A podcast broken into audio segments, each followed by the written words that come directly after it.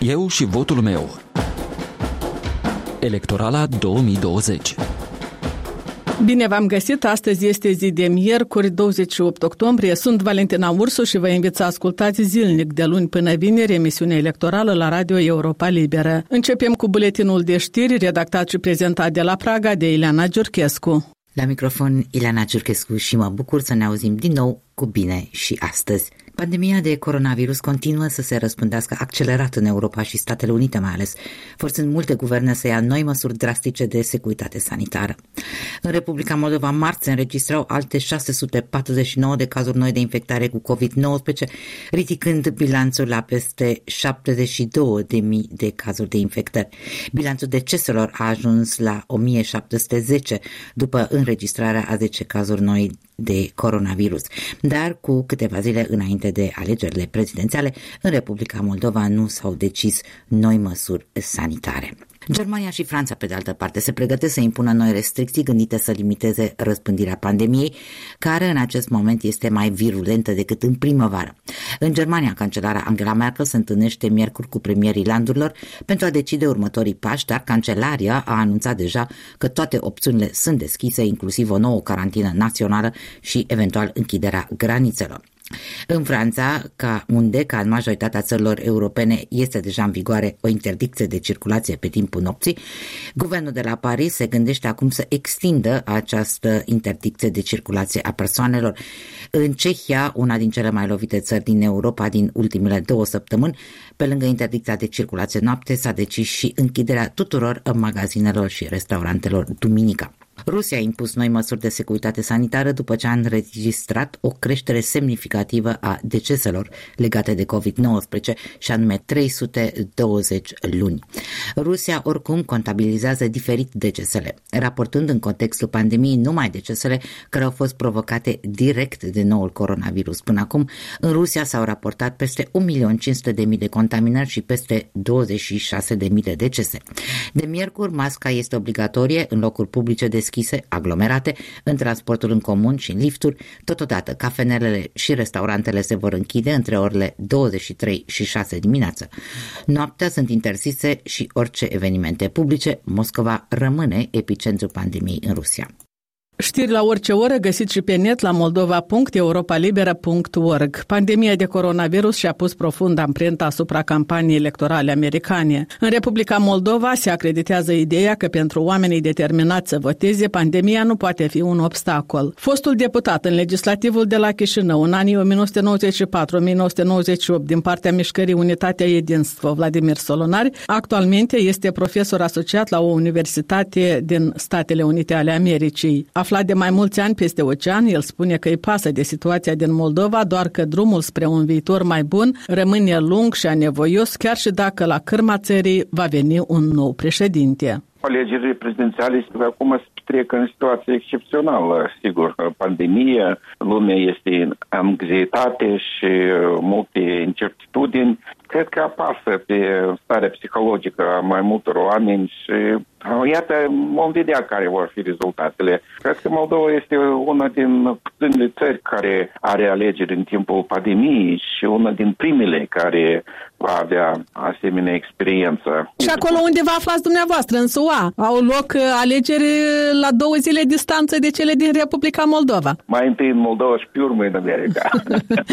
Domn Solonar, în ultimii da. ani se arată cât sunt de divizate preferințele politice din societate, că societatea moldavă rămâne destul de polarizată. Credeți că și de această dată votul va fi unul geopolitic?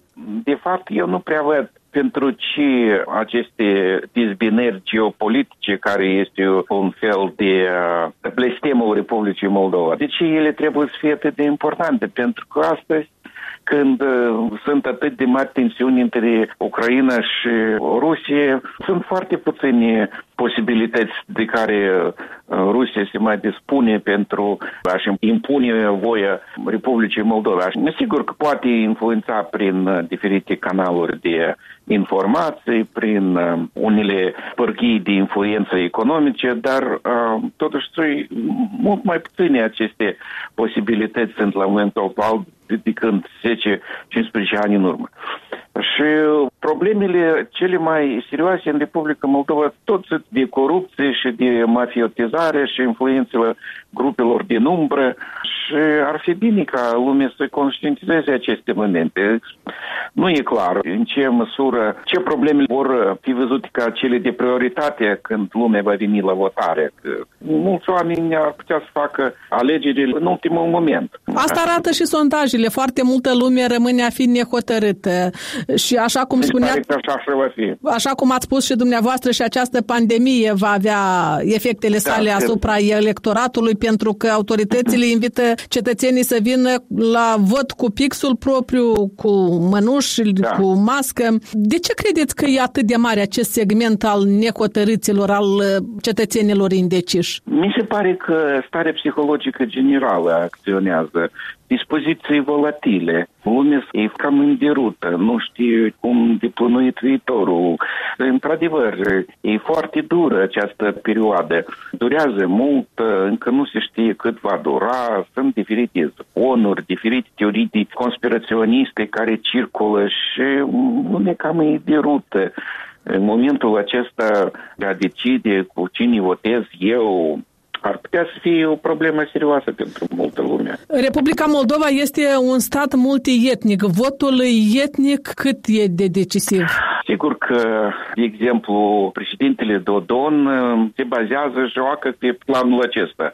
De atâta și vizitele atât de dese în Rusia și încercările de a se întâlni cu Putin și chiar momentele astea demonstrative că el s-a dus recent la o dihlă în vecinitatea Moscovei și așa mai departe.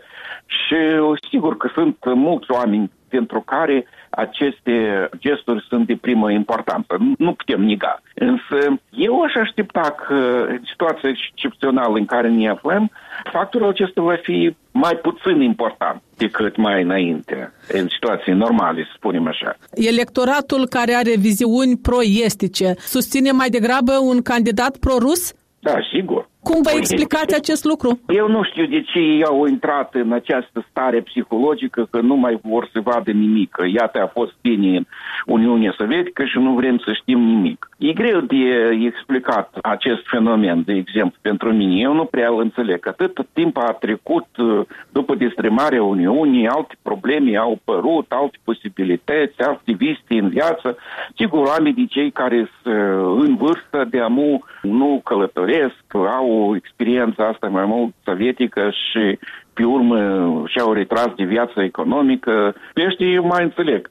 Dar mi se pare că sunt și oamenii mai tineri care tot de această viziune se țin. Pe ăștia, de înțeles, este foarte greu.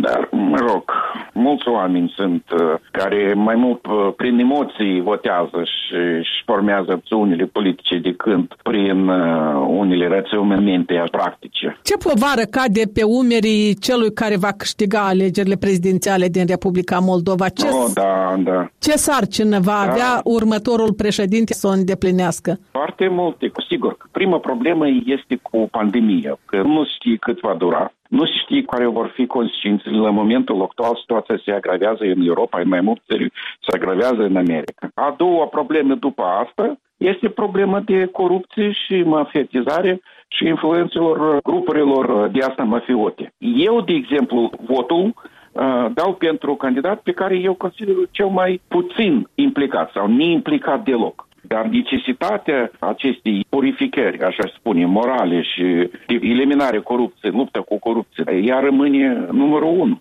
Interviul integral cu profesorul universitar Vladimir Solonar, stabilit de mai mulți ani în Statele Unite ale Americii, îl găsiți pe pagina noastră de internet la moldova.europalibera.org.